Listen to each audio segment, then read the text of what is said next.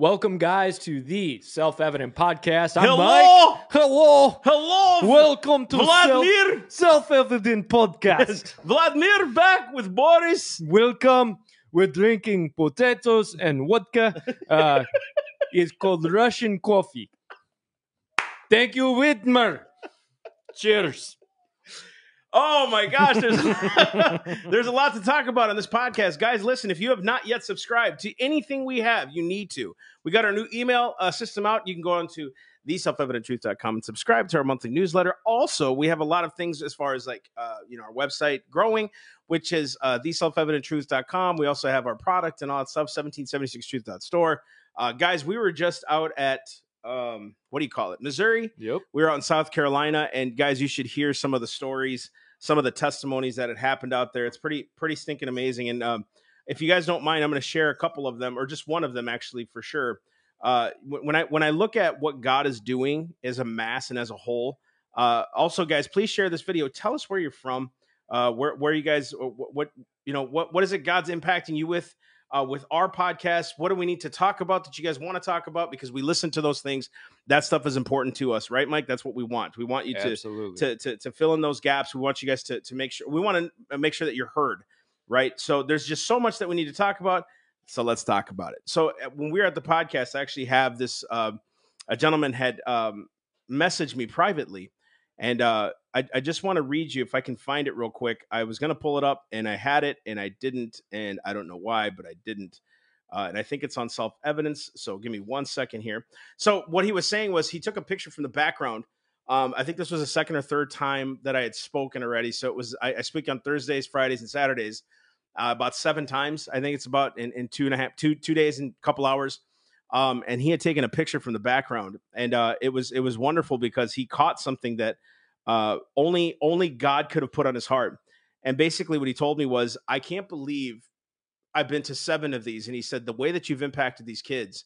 He said the, the most forgotten people at these conventions, and they're and they're conventions for At kids. the homeschool yeah, but they're, convention, they're they're conventions for kids. yeah. He said the most forgotten people at these conventions are the kids, and the reason is because they're after the parents because the parents have the money, right? Yeah. But he said you sat there and ministered to these kids, and you you totally gave yourself to the kids. You didn't even care about, you know, the. I mean, I do care about the parents, but these kids were coming up with questions, and they, they had spiritual questions, and we were we were uh, praying for the baptism of the Holy Spirit. We were praying for.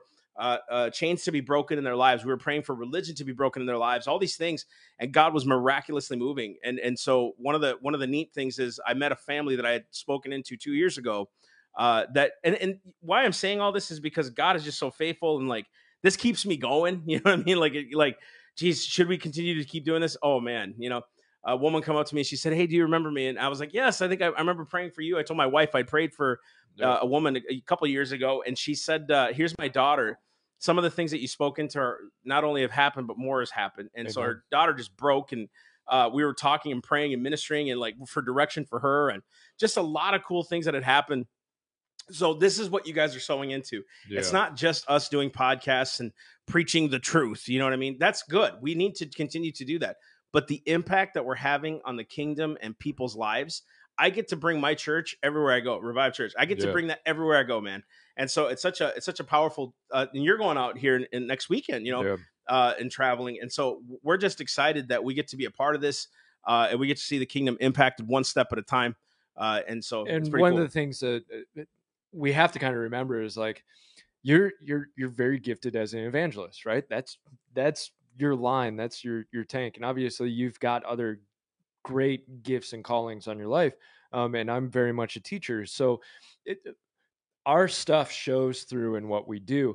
And so when we're out and and we're doing speaking events or we're doing the podcast that's what happens is the evangelist comes out or the teacher comes out and and that's just where we groove man. That's and so it's it's awesome to be able to use our gifts in a great way and and maximize our gifts when we're out there and we're we're speaking and we're doing lectures you know and so it's something that we really need your prayers for of to continue that work because we're not just talking about the constitution. We're not just talking about america and how it should be um, and and the ways to fix these things we're talking about the gospel yeah, and Exactly. especially today eh, the gospel's kind of important for today um, and so we're gonna we're gonna discuss that stuff we've got some news bits but we really do want to get into easter and talk about Easter, talk some about the history, talk about like the effect that Christ has had on the Western civilization.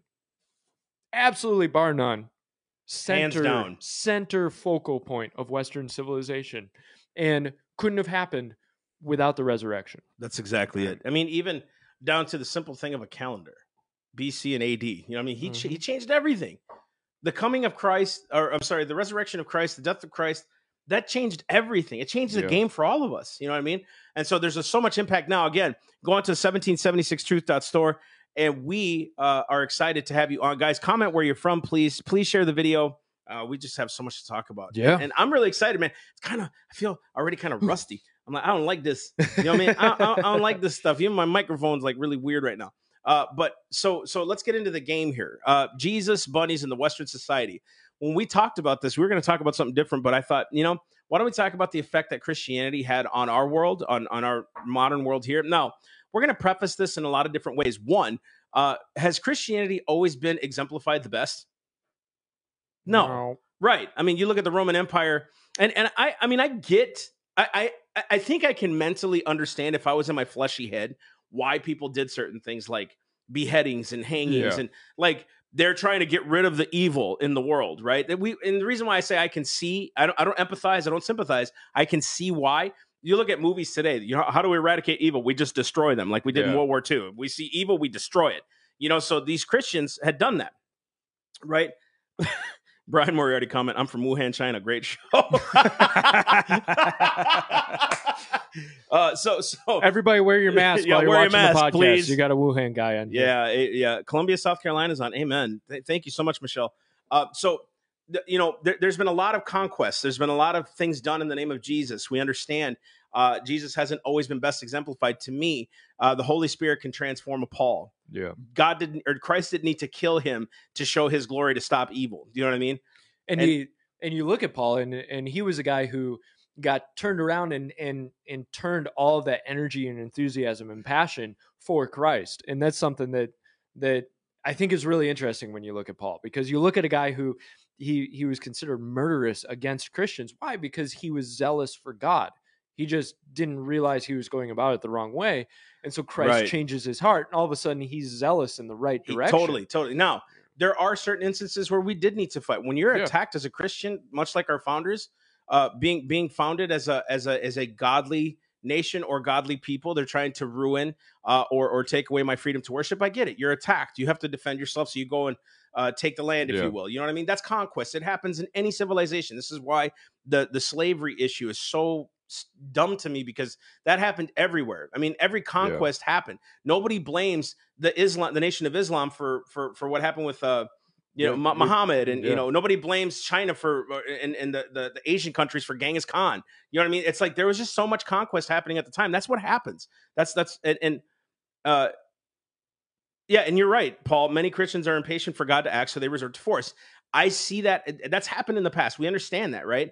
God, we see it now where Christians want uh, the federal government to create law to stop people to sin. You cannot do that. You cannot force people to stop sinning. Yeah. Matter of fact, John Adams said that. He said, We have no government uh, capable with contending with men's passions unbridled by religion and morality. He said that. Then he said, Our Constitution was made only for a moral and religious, religious people. It's wholly inadequate to the government of any other. Here's, here's what he's saying I don't have, there's no government in this country or the world that's strong enough to stop men from sin. and it was what was it franklin who said you know if you're not going to listen to god's 10 laws Oh, you'll have to G.K. Chesterton. chesterton that's who He said, was, he yeah. said, if you will not listen to God's 10 commandments, you'll eventually submit to man's 10,000. You want to know how I know that? So we don't listen to God's law. We don't really, like in this society, I'm not saying we, I think this is media stuff, okay? That they're pushing that we're all about uh, transgenderism, all this other stuff that we, uh, there, our country's changing, you know, all these things. And, you know, we need to start being more progressive. The world is for it. It's the media. And, and I'll tell you why, because there's so many Christians that don't like it. There's more uh, to, to me. There was a recent study done that there's now more people serving other religions than Christianity. yeah There was a new poll that came out. Yeah. Guys, I'm just going to tell you, do you know do you know how much of that a lie that is to me? They polled 6,000 people. you can't get an accurate view of 330 million people polling 6,000. I, I don't care what you tell me. I don't care. It's, it's a temperature gauge. No, it's not. You're not polling the people. You don't understand how to do this. And what they do is they say new poll fi- finds this. So then they say, well, the majority's the majority's not Christian anymore. So what does that tell the average Christian who doesn't do his homework? Which is their fault, by the way, Yeah. right? What does that tell them? That we're losing, and we're not. I know we're not because I know more people are awake right now. I'm not saying we're woke, we're awake. Big difference, right? This what they've done to Christianity today and trying to minimize it. I was on uh, the the natural the the human rights website talking about the gospel and how the the, the scriptures have been uh, misconstrued to to think that homosexuality is a sin, and it's not. And here's why we know that. You oh, are can I go on that one? Go ahead, go no, no, for no, not right now, but we, we should pull that up at some point so I can kind of tear that apart because I'm Yeah. sick of people saying Yeah, and you know what? Here's what's happening. They're doing exactly what the book of Revelation said not to do. To those that take away words from this book, dude. Yeah. Oh my gosh. So what they're doing now is is is in the world they're trying to interpret the scriptures of God. The scriptures that are divinely inspired by God.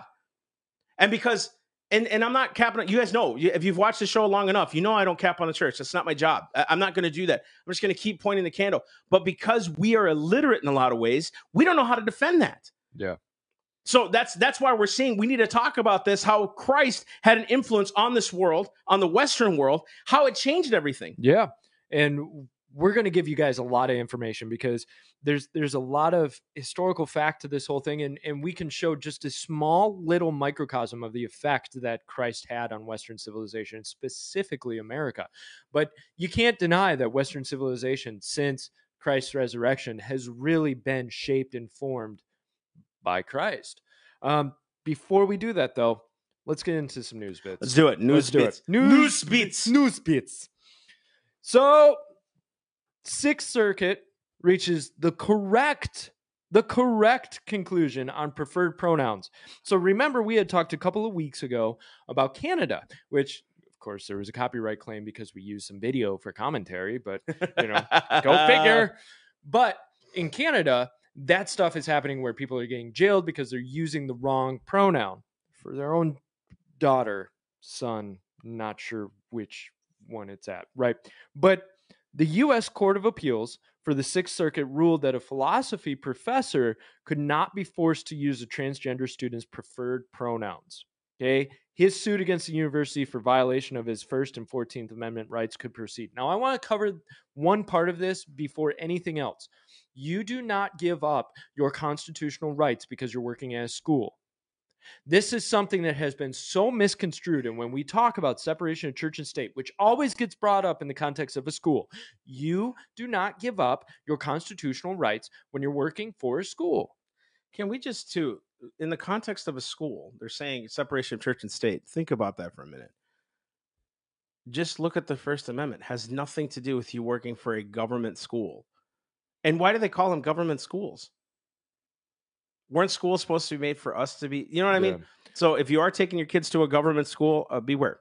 But- I'm sorry, it's the truth. Let alone it, it says that no law shall be established. That's exactly right. Right. Uh, what is it? Congress shall make no law. There, that's it. Plain and simple. That that is the end of the line. Congress shall make no law. That's it. You want to know the separation of church and state? That's it. Shut up, state. Yeah. We're the church. yeah. That's it. You can't touch it. You can't touch my freedom to worship. You can't touch my freedom to express my, my religion. That is exactly what it's saying. Same thing with the Second Amendment. All these things, Congress shall make no law. If religion wasn't important to the founders, folks, this is why we're talking about Christianity in Western society. Why was it the first thing they wrote to be protected in the Bill of Rights? Precisely. If religion was not important, why why did they why did they consider that one so far up the list that they would put it first? Think about it. Yep. And that's that's why Christians need to be more uh, proactive in fighting these cases. Um, because what ends up happening is atheist groups or activist groups threaten a school, and a school decides, well, we don't really want to bother fighting this. So, hey, we'll just put the kibosh on what's going on while they're trampling on a person's First Amendment rights. Right? You don't drop your faith or your conviction when you walk through that door. Because guess what? The atheist does not drop his convictions when he walks through the That's door. exactly He's more than welcome to espouse Darwinism, to espouse Freud, to espouse Nietzsche or, or Yeah. Voltaire. Whoever he wants, he can espouse, but the Christian all of a sudden is not allowed to. That's a problem there. yeah. You don't have to drop who you are at the door of the school just because you work for the school. Anyways, this so Professor Meriwether responded to a student's question by saying, Yes, sir. That's all. So the student comes after class and says, Look, I'm transgender. I'm you better use the pronoun that I want you to.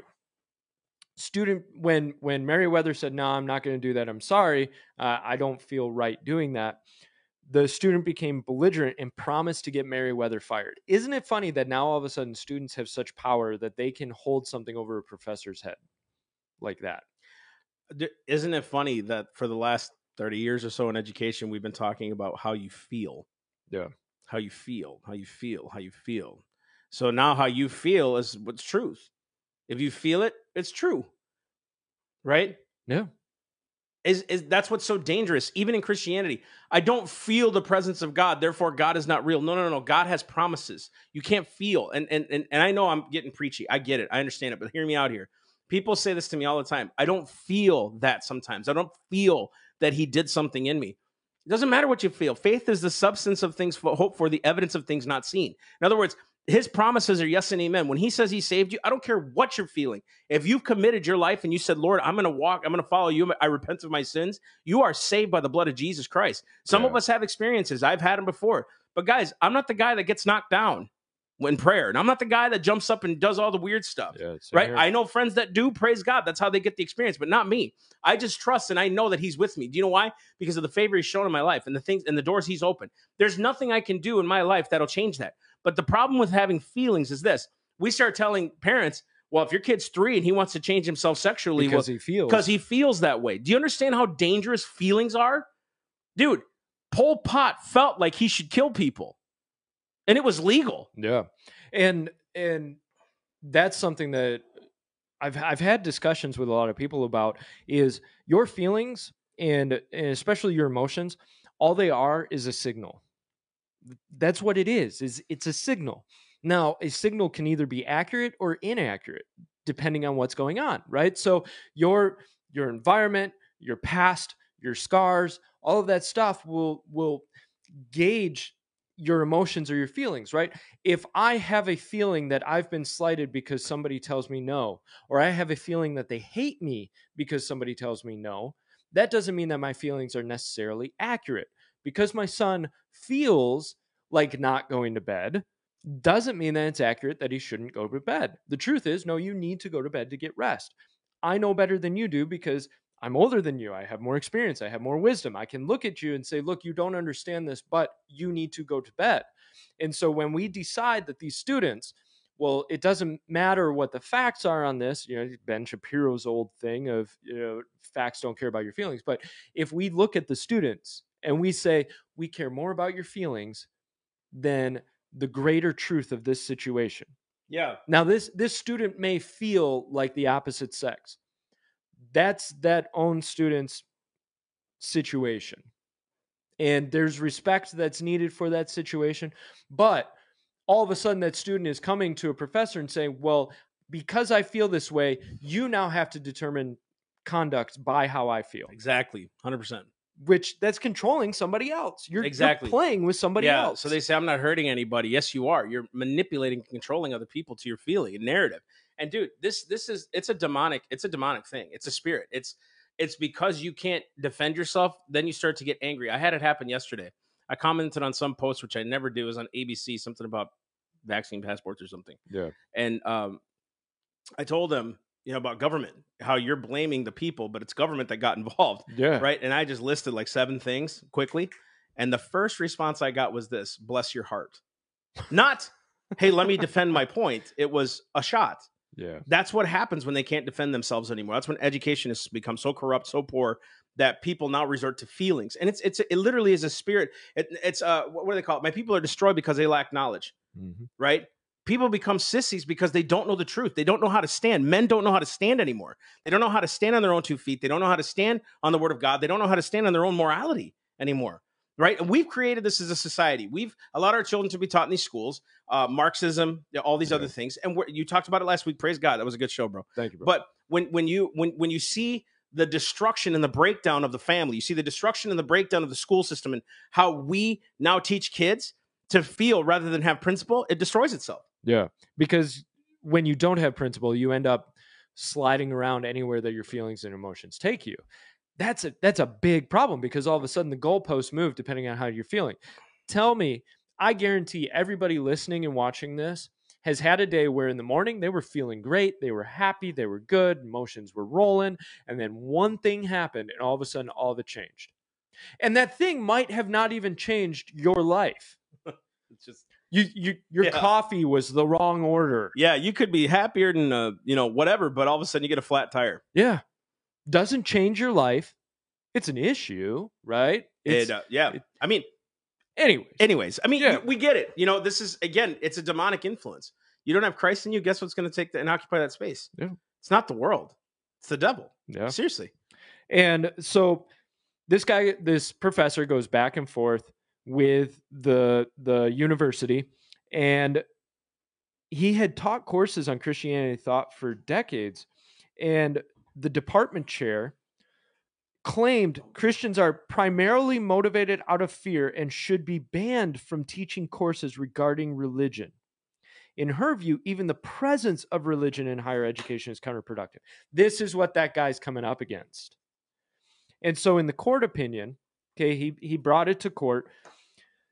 The opinion stated traditionally, American universities have been beacons of intellectual diversity and academic freedom. They have prided themselves on being forums where controversial ideas are discussed and debated, and they have tried not to stifle debate by picking sides. But Shawnee State chose a different route. It punished a professor for his speech on a hotly contested issue and it did so despite the constitutional protections afforded by the First Amendment. Mhm.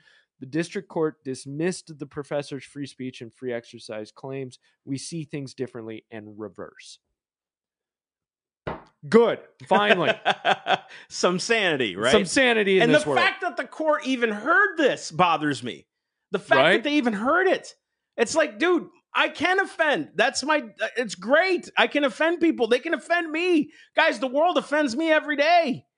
Geez, you watch a show, it offends me every day. The world, the, the Hollywood, all these things offend me. The news stations offend me, right? Our current election system offends me. The fact that we want voter uh, vaccine passports, but we don't want voter ID bothers me. That offends me all the time, but I'm not crying about it. We go out and do something about it, right? This is the problem when you don't teach men how to fight, when you don't teach women how to stand on their own. This is the problem, Mhm. right? We'll go tell someone else they're literally brats. Do you know how I know that? I'm going to go tell mom. That's exactly what they're doing. I'm going to go to the court. I'm going to get you fired. That's what they do. Sit and cry and cry. And listen, this sounds harsh. It's not an indictment. I'm not bringing a judgment against them. I'm not saying they can't change, but that is literally what's happening. We have literally raised immature kids Yeah. and they throw tantrums. And this is exact, and it's not just kids now, it's adults too. It's adults. They're becoming adults, and it's it's a really scary situation, especially if seriously, business. They are like five year olds saying, I'm going to go tell mom on you, dude. That's exactly what they're doing. Yeah. Okay. Number two. So we actually switched one out. We're gonna take we're gonna do something different here um, because this popped up this morning, and I I we have to cover this on Easter. Um, Ralph Warnock. So he just won in Georgia. He was one of the guys who won in Georgia. A reverend. This is what he tweeted out. Normally we don't deal in the world of tweeting because it it it tends to feel like gossip rag, and and so we try to We tend don't- to we don't have- we don't have. issues. Um, but this one was just too good to pass up. Yep. So Warnock wrote, "The meaning of Easter is more transcendent than the resurrection of Jesus Christ. Whether you are Christian or not, through a commitment to helping others, we are able to save ourselves." Is the same guy who tweeted that Jesus was a poor Palestinian prophet. He's a You- reverend, right? you- yeah, he's a reverend. You He's want me to read that again, or, or Go for it. the it meaning of Easter is more transcendent than the resurrection of Jesus Christ. Whether you are Christian or not, through a commitment to helping others, we are able to save ourselves. Hmm. That sounds completely antithetical. Again, putting works back on yourself. Um, the fruit of the spirit is legit just that the fruit of the spirit. Which means you have to have the Spirit. Exactly. Um, when, when, when you read scripture like, uh, we are strengthened according to the power of his might, Yeah. that we abide under the shadow of the Almighty. In other words, anything that I do, works wise, anything like that, it's not me doing good works for people. It's the spirit of God leading me to do those good works. The reason why it's the spirit of God because when he leads me to do good things, uh, you know, yeah, we can do nice things. Like we can pay for people's coffee and, you know, go out and help the poor and all these other things. But when he leads me to do his works, it's supernatural. There's something that happens in this whole thing that's like, oh my gosh, there's there's no way that I'm going to get the glory out of this. God opened that door. God helped do this. God helped save all those people. God, yeah. you know, redeemed this person through this. God delivered this person from this demonic spirit. Whatever it is, right? So um what he's saying here is heresy. You know, it's just straight It's heresy. straight up. And and and and thank God we don't have pitchforks and you know that I don't I don't you know because that's what it was done in the past, right? We don't need Yeah. to do that. What we need to do is stand up against the error and and not stand up necessarily against him because these people they're just people, right? It's the people that he influences. It's like okay, now we need to go reach those people Yeah. say we need to come in and do that right so that's why we do this government is just made up of people their money their power their situation their status will all come to an end one day. That's what's so crazy is man thinks he's got one up on god dude. I don't care what you store. You're storing up against yourself in the day of wrath. Mhm. you are. You totally are. You know what i mean? And I I can't help but I get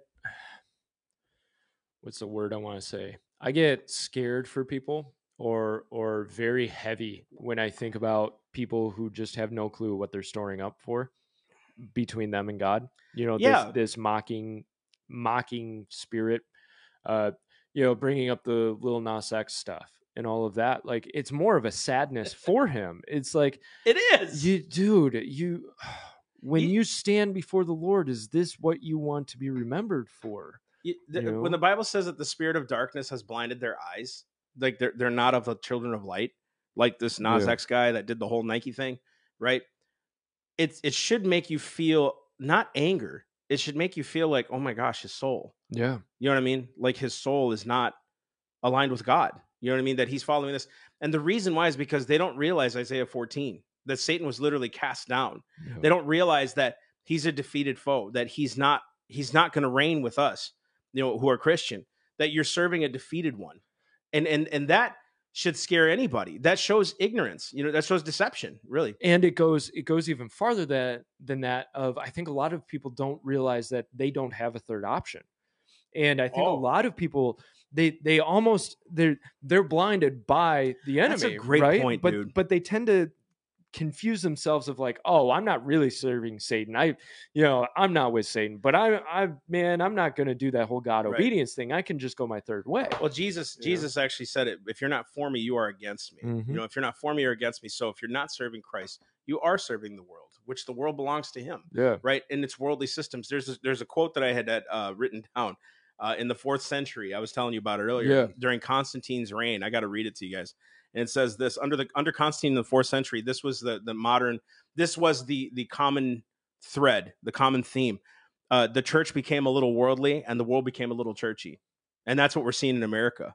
Yeah. The church became a little worldly and the world became a little churchy. And you're noticing that it- to go back to Warnock's tweet, this idea that well, the resurrection was good, but what's more important is your works. Well, now all of a sudden, all of it is weighing on you, on your salvation. Are you good enough to get into heaven? Which how many people do we hear say, "Well, I'm good." Guarantee Lil Nas X, just to continue that comparison, Lil Nas X thinks he's a good guy. Which think about Right? this, dude. Nike is suing him now. This is a little little shift here, but just hear me out.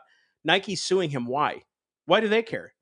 Do you realize the backlash they got Uh huh. Bad from the Christian? publicity. Oh and- my yeah. gosh! If it was good for them, they'd have been like, eh, whatever, do your thing. Because Yep. Nike did not make those. It was a private company that had Yep. made those shoes, right? So he's out there, and they sued him for copyright infringement. Yeah. And and you know what's funny is out of this, this is so crazy the confusion. Not Little Nas X is a part of this cancel culture. You know, we got to stop people from speaking. He basically tweeted out just recently. He's like, people are stop, trying to stop my freedom of speech. You watch. I'm gonna I'm gonna stop this thing.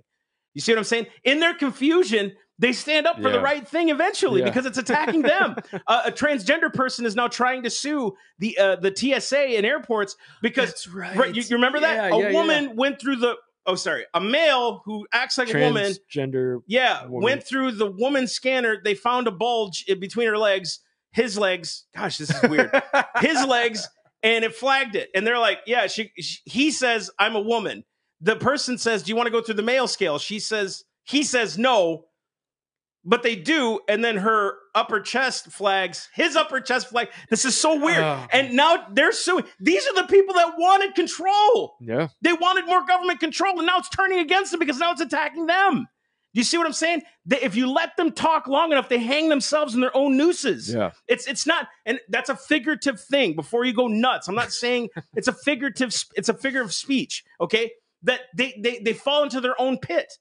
Eventually, it's going to attack you. The things that you want against other people, the force that you're trying to use against other people, will eventually involve you. That's why government is so crazy. Uh, I love government. I think the Bible talks about government. The problem is when we elect bad men to administer the laws the way Noah Webster said, we have a despotic government. Yeah. And that's what's been happening. and and the truth finds you out so let's let's wrap that back into warnock because i think that's that's a really good way to wrap back to him is he his truth or or what he stated will end up finding him out because what he's just stated is yeah the resurrection of christ is good but your works are better which means his what he's saying is i'm going to be weighed by my own works.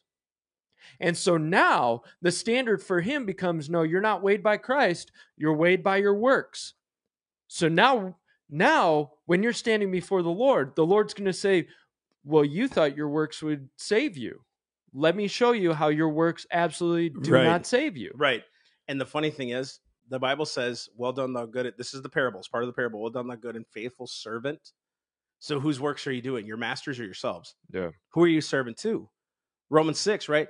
Don't you know that to whom you yield yourself servants to obey, his servants are to whom you obey, whether sin unto death or obedience unto righteousness? Don't you know that what you yield yourself to, you're a servant of? And if you could do it in your own works, guys, man got us into this mess. Yeah. Man cannot get us out of this. their own works.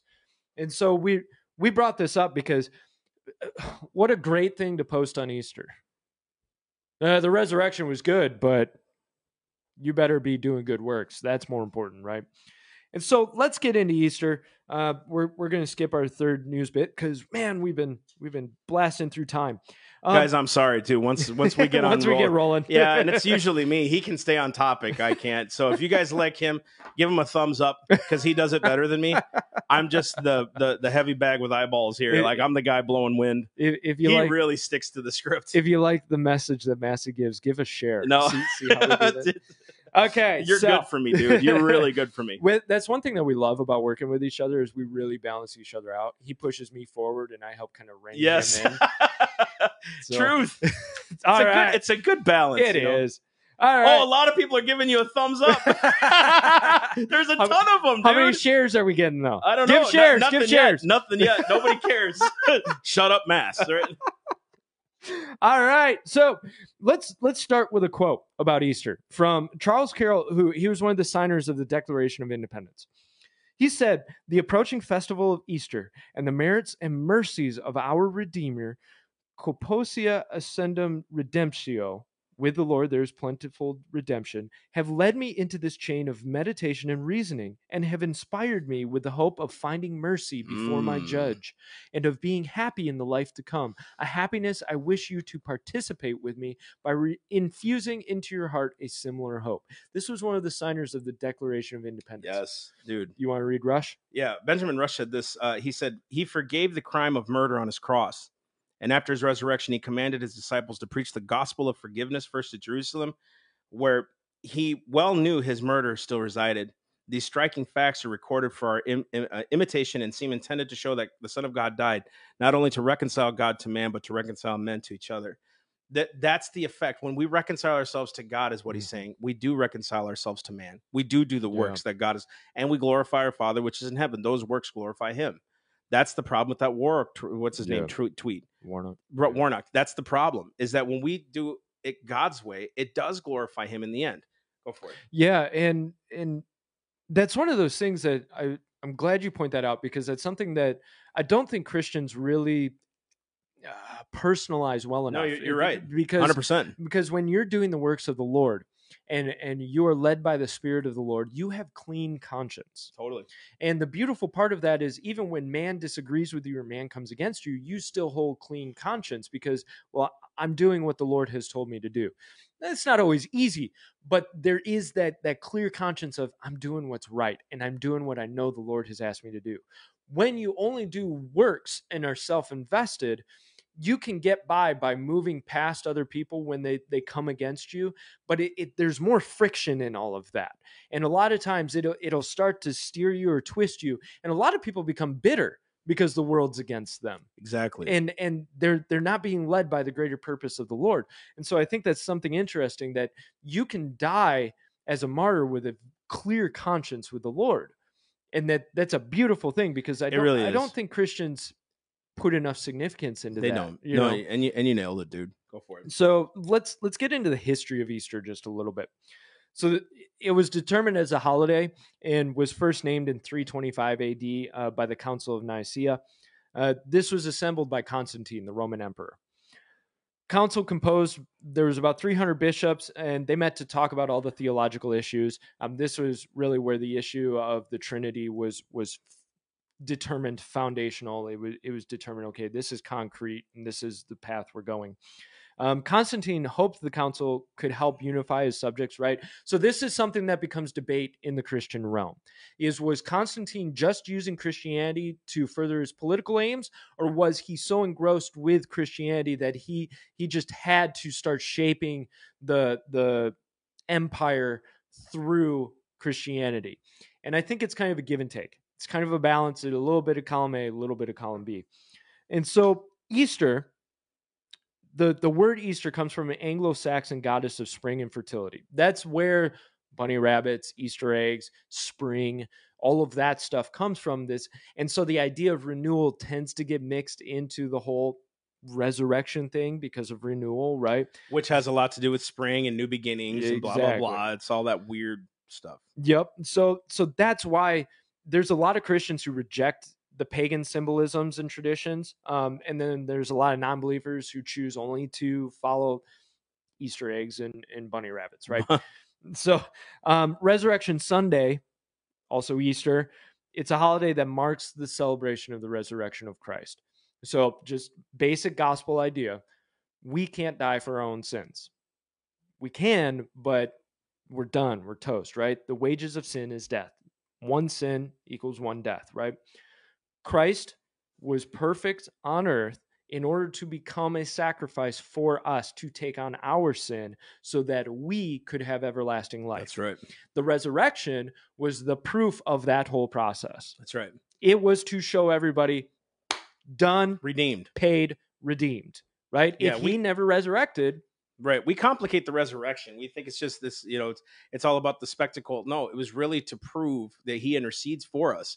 That when, when the Bible says that he intercedes for for his elect, what he's saying there is I'm standing on their behalf saying that they're righteous.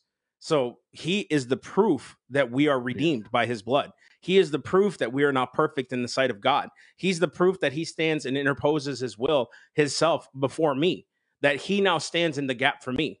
That's the that's the mediator that Yeah. the Bible talks about. He's the mediator between us and God. So he's he's now he is the eternal priest. right, he Right. who yeah, he who knew no sin became sin, the Bible says, so that we might become the righteousness of God. He who knew no sin became sin, Mhm. became our nature, became that, right? So that we can become the righteousness of God through his power and his resurrection.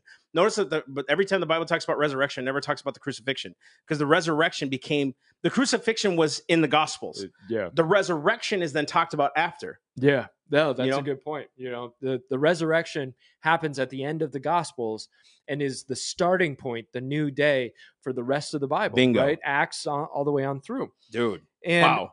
and so the What a power. absolutely and the resurrection. So why we talked about western civilization and, and the resurrection's importance to it so a lot of people say well christ's life was important. Christ the man was very important to western civilization. Agreed.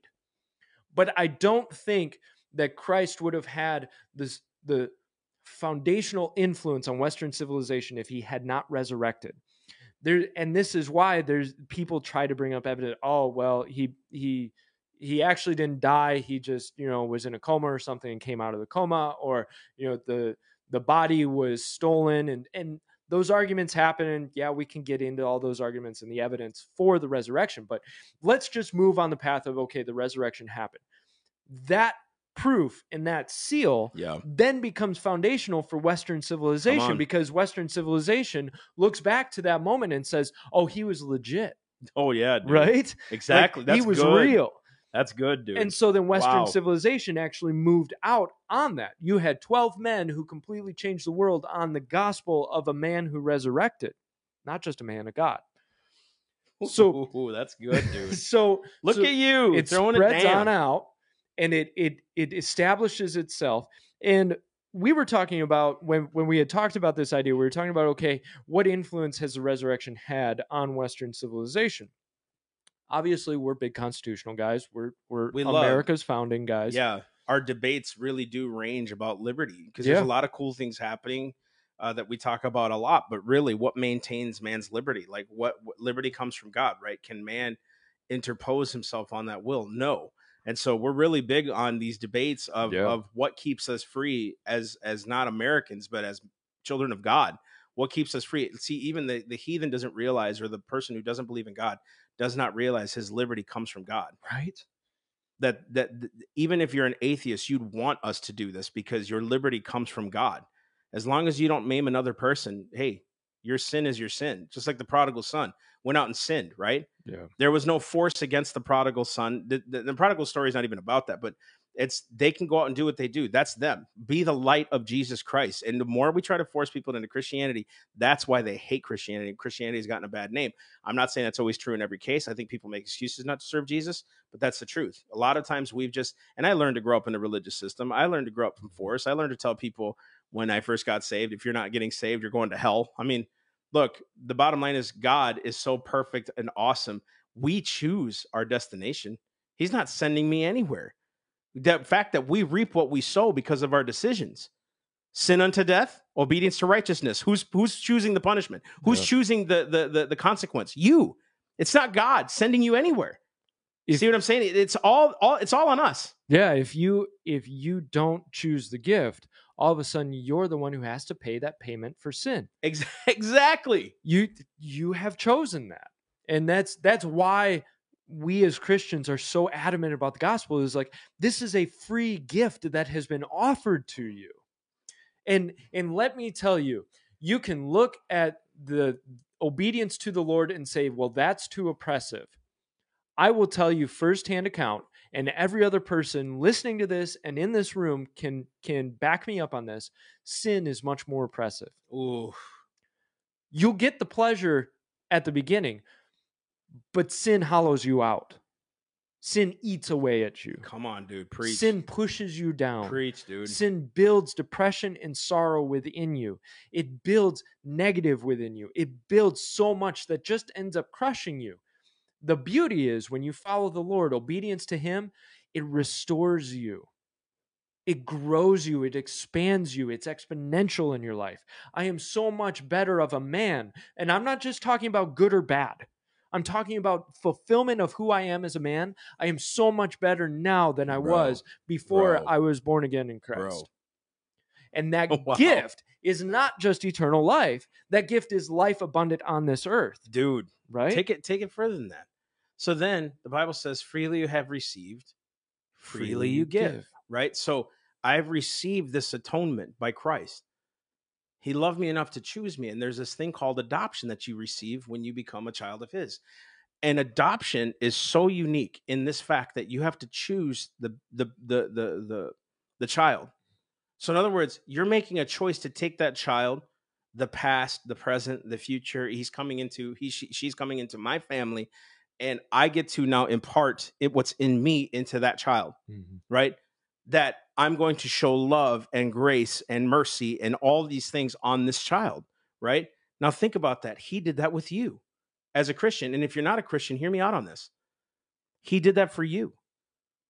So that love that you received he chose you from on high from the foundation of the world. He chose you before you were even formed.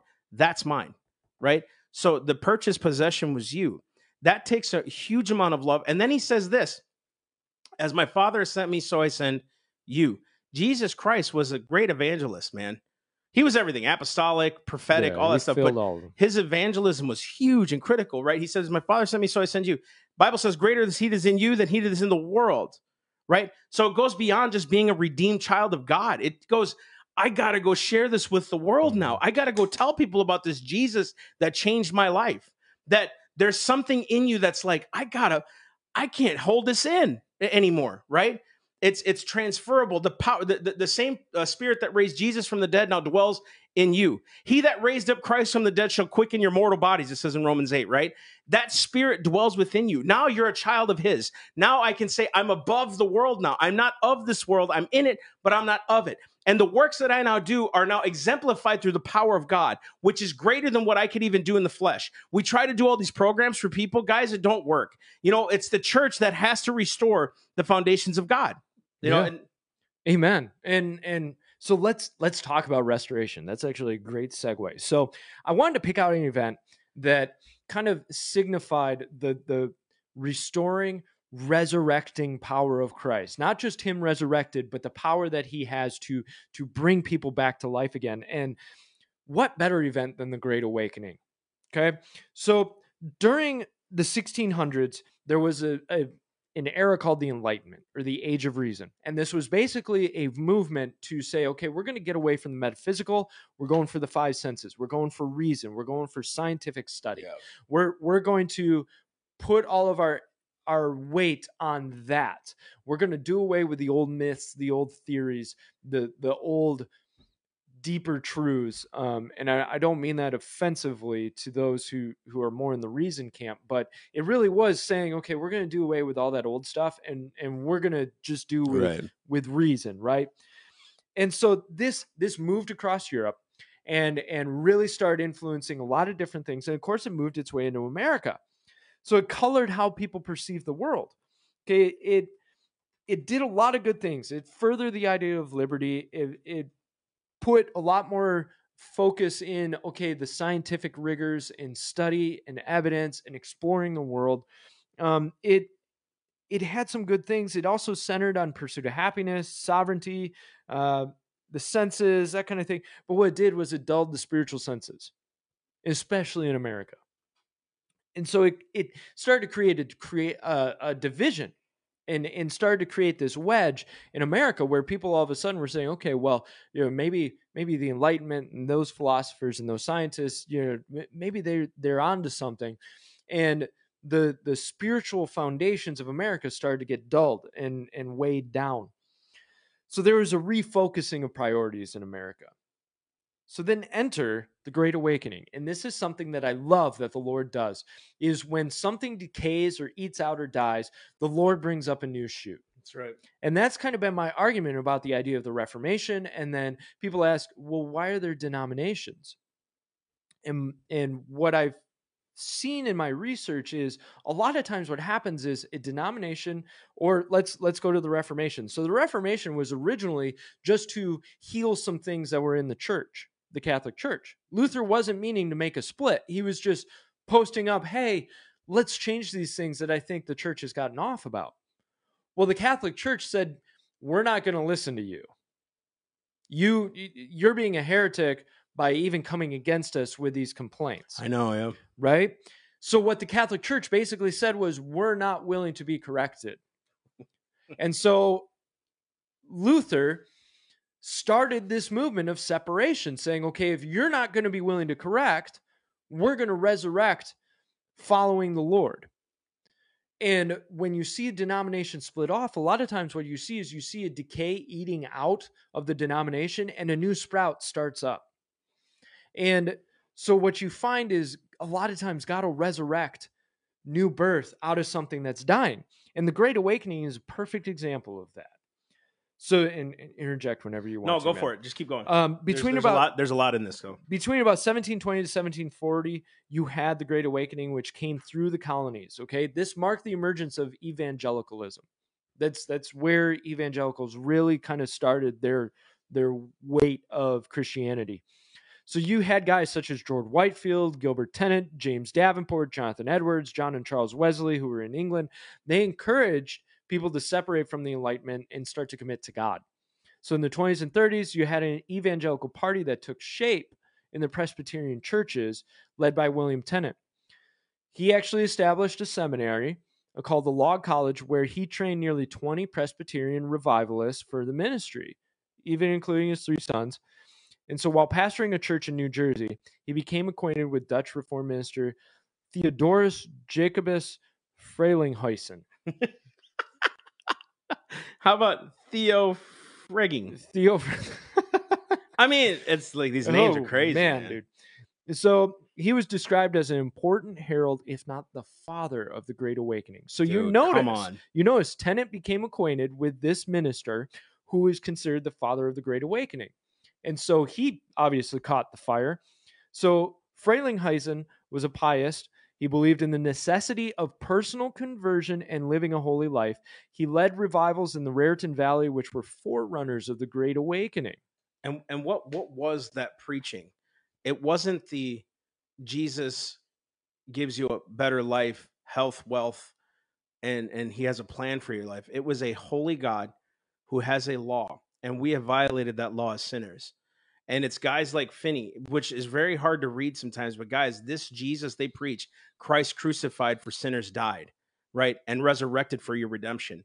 And what it was was resurrecting the conscience again. These guys preached Yeah. very heavy on the conscience that you have violated the conscience before God. You have separated yourself between you and your God. This is about you. This isn't about what God can do for you. What Jesus did for you was because it was a mandate from God to, to, to, to get rid of the sin of the, of the world. So, in other words, He put all the sin on Christ, right? But the the the gospel they preached was not something easy and No. and, and, and simple. It was, dude, this redemption costs. Like people, my dad used to say this to me all the time, and I never understood it until now. Think about this. he said salvation is a free gift but it costs god his son salvation isn't free. It cost jesus christ. Now he did it willfully he despised the shame he did all those things right? But the gospel they were preaching was a god that is holy and we have violated those laws. Now there's more to christ than that. He's love he's just he's truth he's holy he's love he's all that stuff. He's he's he's kind he's he's he's benevolent he's everlasting he's a provider he is provider i should say. You know mm-hmm. he's healer he's all those things. But the conscience must be awakened to know hey we can't just let the world degenerate like they said in the fourth century yeah. the church became a little worldly and the world became a little churchy that's what's been happening we can't do that anymore the gospel that we are preaching now is christ crucified and his resurrection changes you to be a child of his in other words he said greater work shall you do than i did because i go unto the father there's something that changes in you he breathes on you the holy spirit now the Holy Spirit is alive inside of you. When baptism comes, it's your public renunciation of the world. I'm done with this thing, man. I'm going to live for the one who died for me. Gosh, there's power in that, man. Yeah. There's power in that. and that that's exactly what happened to John Wesley. So John Wesley uh, made contact with the members of the Moravian Church, led by August Gottlieb Spangenberg, another guy with a great name. Wesley was impressed by their faith and piety, especially their belief that it was normal for a Christian to have assurance of faith. So he had actually become a missionary and left for to go to Georgia, the state, uh, to be a missionary there. And he makes contacts with these Moravians. Well, guess what he said? So the failure of his mission and encounters with the Moravians led him to question his own faith. He wrote in his journal, I who went to America to convert others was never myself converted to God. Ooh. Dude. So he had in 13, 1738 he attended a Moravian meeting where he felt spiritually transformed during a reading of Martin Luther's preface to the epistle to the Romans. He recounted that I felt my heart strangely warmed. I felt I did trust in Christ, Christ alone for salvation, and an assurance was given me that he had taken away my sins, even mine, and saved me from the law of sin and death. He understood his Aldersgate experience to be an evangelical conversion, and it provided him with the assurance he had been seeking. Afterwards, he traveled to Herrnhut and met Zinzendorf in person, which Zinzendorf was another major player. Jeez. Notice these guys get put under elders who are major players, and then they move out to do amazing things. Yeah. And that's what the elders should be doing. They're not just people who sit up at the top of churches doing nothing. These guys are the spiritual leaders of the day, right? And so when you're going to a guy like Zinzendorf, when you're going to guys uh, like uh, Friedlinghausen, these guys, they were the spiritual elders that they were like, man, there was something powerful about these guys. I'm going to go learn from them. Paul did it Yeah. for what 13 years. He went and put himself up under the disciples, under the apostles' teaching, under the elders' teaching, because that's what elders were for. Today, elders are just people who, you know, they're Make a they're the- church they're the older and- people yeah. of the church. no, dude, you're the spiritual leaders of the church. Do you see how backwards we've become in a lot of ways? That the elder is not just someone who just prays. someone who's just a good man who fills a spot. The elder was a spiritual authority in the church and in the community Yeah. that I can go sit under that and feed from that tree because of what you've seen in your life, sir, ma'am. That I can go sit under that and say, you know what, teach me. I need to know what you know. What what did you learn? What did you see? How did Christ speak? That's you know, what am I doing wrong? That's the job of that's the duty of the elder. That's so good. And you see these guys sitting under that's that's submission. That's order. That's perfect. I'm not saying they were perfect in what they did all the time because guys, we can all point fingers at each other and say, "Man, I wouldn't have preached it like that. I wouldn't have said that." I'm gonna uh, I'm gonna do a quote uh, from from from Finney, right? One of the guys that, that was the spawn of the Great Awakening. The second Great Awakening was really Finney. Yeah. And so he said, Brethren, our preaching will bear its legitimate fruits. If immorality prevails in the land, the fault is ours to a great degree. You know what the sermon of his conscience or his the, the sermon title was that he's preaching from here? The decay of conscience. And he was talking about we have removed ourselves from preaching the, the holy God, and we've now talked about this Jesus that is popular, that he can conform to anyone and everything, that he can just relate to people. Christ is relatable. He can see you where you're at in your sin. He could relate to a prostitute. He could relate to the Pharisee. He could relate to the tax collector. He could relate to the guy at the inn. He could relate to Mary, Joseph. He could relate to anybody. Right? But his standard never changed. And we're Yeah. trying to remove the standard of Christ, right? And who he was in holiness. He said if there's a decay of conscience, the pulpit's responsible for it. If the public press lacks moral discernment, the pulpit is responsible for it. He said if the church is degenerate and worldly, you can't say it's not true. The pulpit's responsible for it. And it's me. I'm a, you're a part of the clergy, dude. You and I both wear the cloth. Yeah. That's a heavy We're responsibility. We are, dude. What we preach to people could change them in the wrong or promote them to the right. Right? It could promote them on the ways to Christ. And I'm not talking politically here, because to me, the right and the left are the same in a lot of ways. But we, what Yeah. we preach, it'll bear its legitimate fruits. Listen to this. If the world loses interest in Christianity, the pulpit's responsible for it. If Satan rules in the halls of our legislation, listen to that. The pulpit's responsible for it. If our politics become so corrupt that the very foundations of our government are ready to fall away. If our politics become so corrupt that the very foundations of our government, what is the foundations of our government?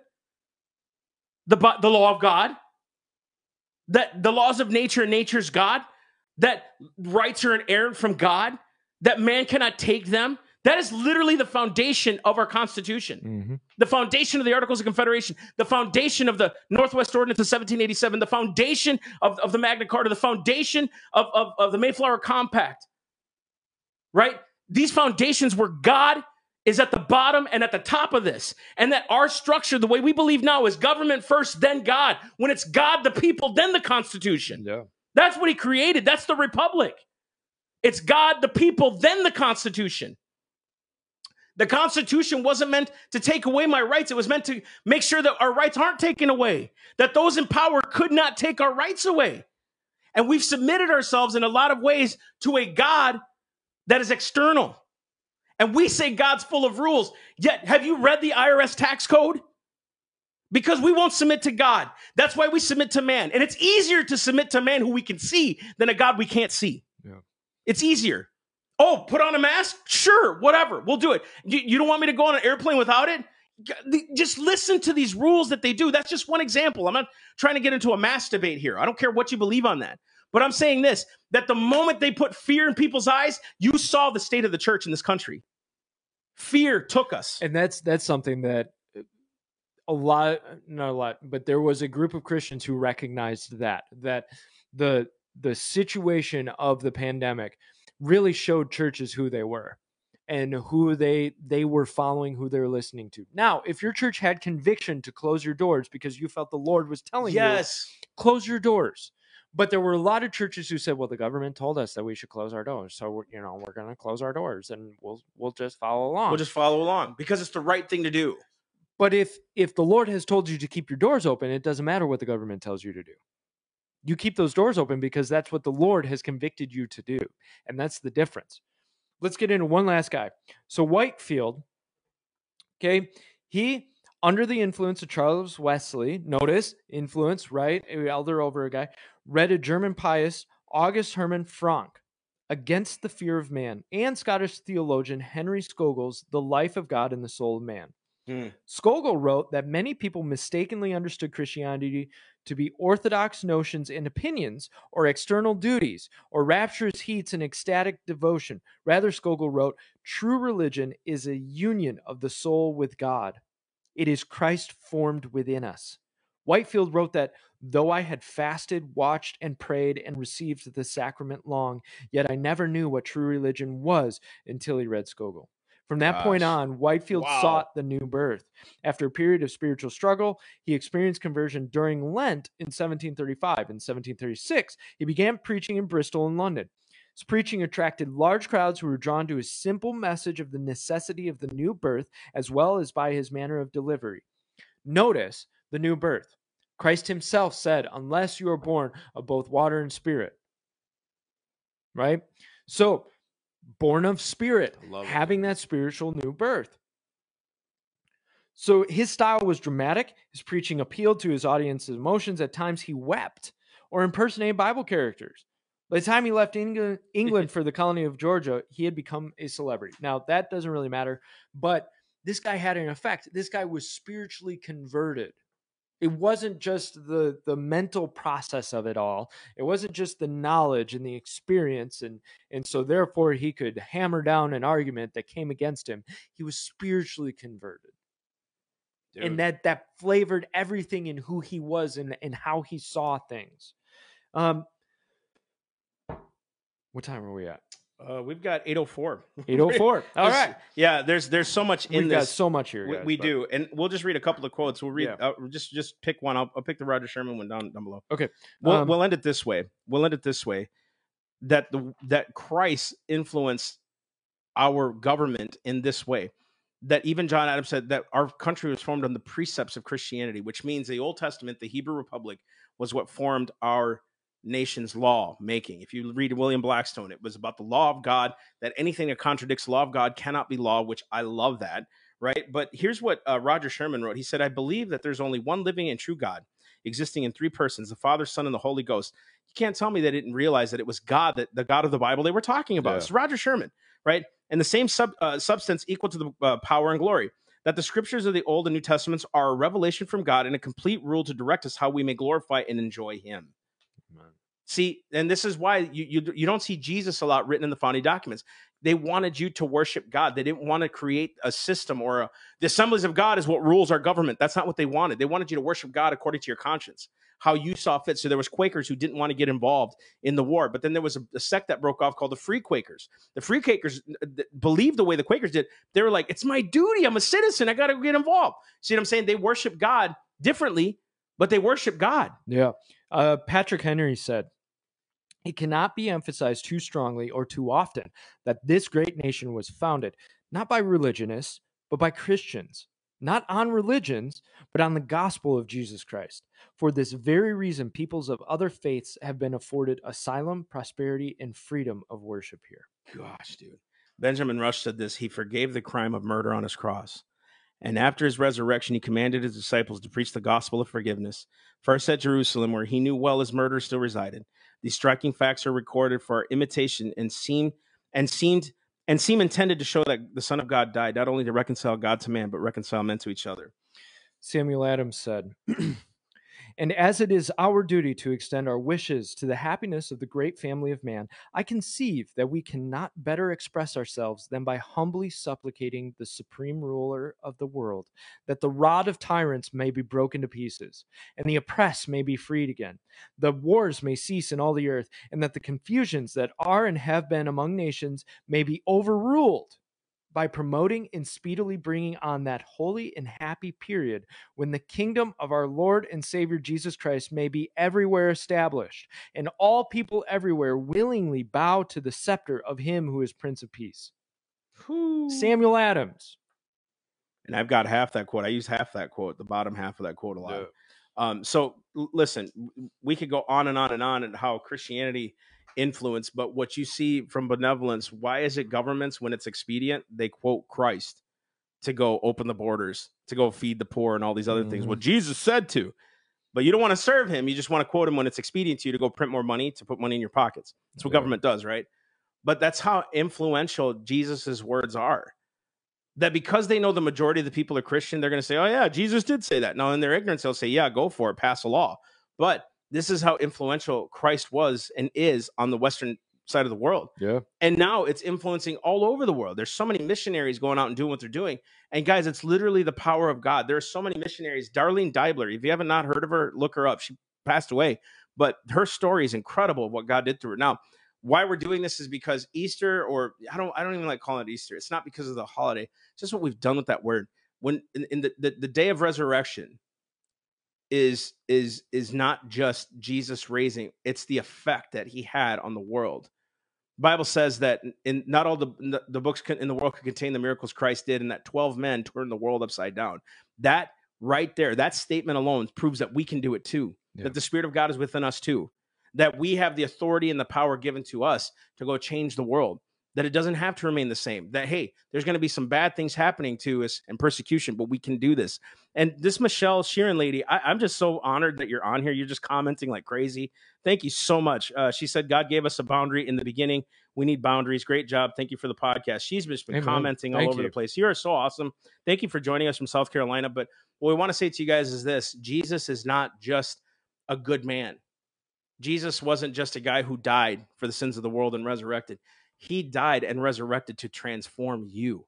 And everything that you're going through, that the pain, the rejections, the all this other stuff, it's just it goes beyond that. Your sin separated you between you and your God. And that he formed this whole world and, and, and all the cosmos, right?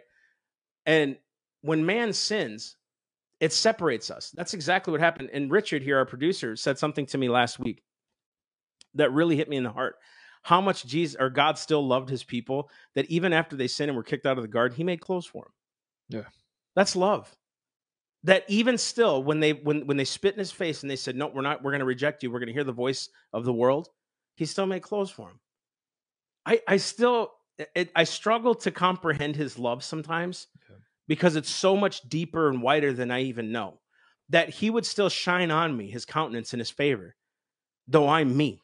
You know, he's more than just this figment. He's transformative. He's power, he's love, he's justice. You that that the Black Lives Matter and all these other guys that are out there trying to fight justice, you realize if you submit to Jesus Christ, he will transform the world through his spirit and that real justice can be ensued, that racism is not racism, it's just hatred towards other men and that we're seeing you're not seeing that the government has an influence on you trying to single you out and try to put you and pin you against people it's called tribalism and that they're destroying society doing that because the more you can keep people divided, the more you can conquer them. But here, Jesus came to unite us all under his banner, under his salvation, under his covering. That when I submit to him, his blood redeemed me. And now I can go be a child of his. And you know what's so funny? He never changed my personality. I'm still goofy. I'm still messed up. I'm crazy, man. So are you, Yeah. right? And, and I I tell a lot of my young adults that when when you really follow with Christ and and you're changed by him, you become more of who you are. So a lot of people decide I'm going to be a drone if I end up following God. I'm going to become one of those Christ drones. Usually what ends up happening is that's a bit of a covering people put over themselves.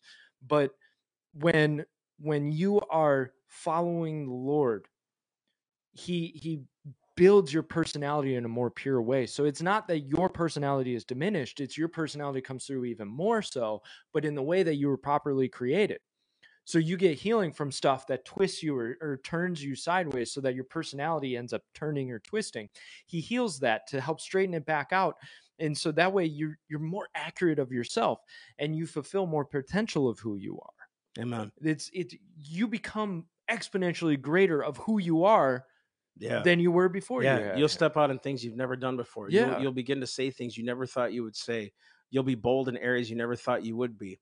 You'll stand for truth and righteousness the way you never thought you could. You'll you'll you'll you'll not fear man. You'll fear him who's who's God. And it's not a fear in a in a in a oh God like a weird uh I I fear him and I'm afraid. It's a reverence to him where it's like, you know what? Man can tell me that, but God tells me this, and I'm going to serve him because he's going to justify me. Daniel and the Lions Den's a perfect example.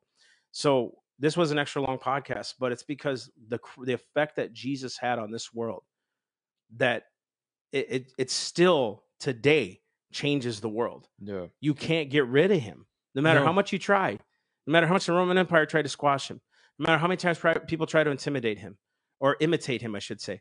No matter how many times they try to intimidate you and beat you down, there's still guys like Dietrich Bonhoeffer that'll stand. There's still guys like Eric Metaxas that'll stand. There's still guys out there like the Doctor Doctrine of Lesser Magistrates guy, forget his name, that'll stand. Uh, th- these guys are just powerful people, man. Powerful, powerful people. You know, there's there's a guy named Cal who who stands out at the abortion clinics, and Mhm. you know he's he's going out and preaching to these young women, him and his daughters, and dude, they're just amazing witnesses for Christ. You know, like there, there's still ministries out there standing for on the behalf of God willing to take the shots, Yeah. willing to go do what they're called to do. There's still missionaries going out to countries that'll destroy them and kill them for their faith. And what's our calling? You know what I mean? And and I, I know I get redundant on this, but it's the truth.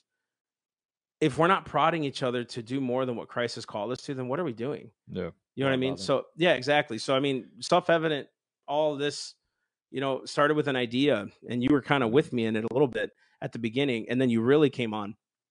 I remember when we started this, it was um, I just want to go reach kids. you know, Yeah. like I was never taught this, and let's let's go do it. And I, I was telling Carrie about this. We started off with like three or four events in Ohio, and and and I remember in January that it was like three or four events. I spoke to a couple of groups, and I was like, man, what are we doing? You know what I mean? Mhm. And now I turn around. It's been five, five and a half, almost six years, right? And now I turn around and I'm like, oh my gosh, Lord, look what you've done. The places we've been to, the places we preached at, the, we preached at the Capitol steps, man, of America, right? We've been on so many like radio spots and schools, public schools, colleges.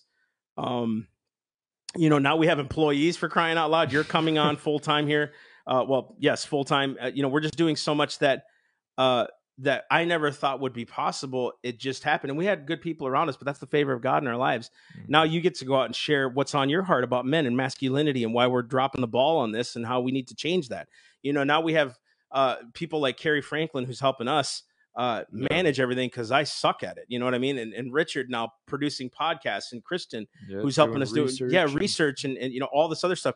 And guys, look for it this this fall. You know, we're we're doing a whole Constitution course um, because we're we're telling it the way I need to be told it, the simple way. Um, and you know, it's funny. People think that the Constitution is hard to read, yet it was written for the average farmer, and we we think it's too hard. It was. It was Yeah, written no, for the, it was. it was written for the average It's- farmer at the time. You know says what I mean? a lot So- about our reading level these days. it, it true and, and our apathy, right? Yeah. Our, that we don't want to research. And so this was extra long. I know. and, and one thing that I want to say before we close is I just You I've end it. You end it. uh, sure that this whole podcast I've been getting the sense that there was somebody watching or or listening who has had a hardness towards the Lord. Um, not necessarily atheistic, but agnostic. And the fact that it's really hit me to say something at the end of it means that you've watched all the way through. Mm. And what I want to say is this was meant for you. Um, and this is something where if you call out to the Lord, He's going to answer. And that that's just hit me that if you call out and you you actually Dude. humble that spot and open your heart for that moment to say, okay, Lord, Yeah. where are you? Show me yourself Well, he'll show you great He'll mighty show. things. Yeah. right? And so this is something where take that step because the more you go, the more that heart will close up and the more you'll kind of push it off to the side. This question has to be asked. This this is the most important choice of your life, of eternal life. If you're wrong and and you walk away and you're wrong, that's eternal. If you walk away and you're right, nothing lost. But I'm going to put this forward to you. Take that chance. Call out to him because he he is much more powerful and much more real than you you're willing to Yeah, give him credit for because faithful. you're scared of what he might actually do if he's real, right? and like I said, dude, he doesn't change. Like he created you different. Like, dude, the way I preach on Sundays is way different than what Todd does. Way different than Todd does. we all have a different way. So right? are you, Yeah. right? Like you're a different kind of guy. Like he doesn't change like that. He just cleans you and he cleanses you, and your desires are different. And when your desires are different, it starts to think about other people. You want to talk about changing people for other people? That's Jesus. Yeah. And and so that's I just that was on my heart that I, Amen, I had to press out there. that. There was, was good. there's somebody that But I wrap it up. I just We got- we got new shirts. Yeah, yeah, yeah. Yeah, So- got new. So don't forget to check out our new stuff, as Massey has just pointed out. yeah, I, we- I don't even know where my shirt we, is. We've got the socialism sh- Socialism. socialism third. Um, hey, let's show this shirt. I would wear mine Um, except I would look like a giant green bag. um, so check that out. Look at that. It's it's socialism steals, shirt. kills, and destroys. Now we got some new shirts out too coming. Yep. Uh, that are really exciting. We got some different things that you, you'll be seeing more of. But you guys can get one of those shirts. Support your boys.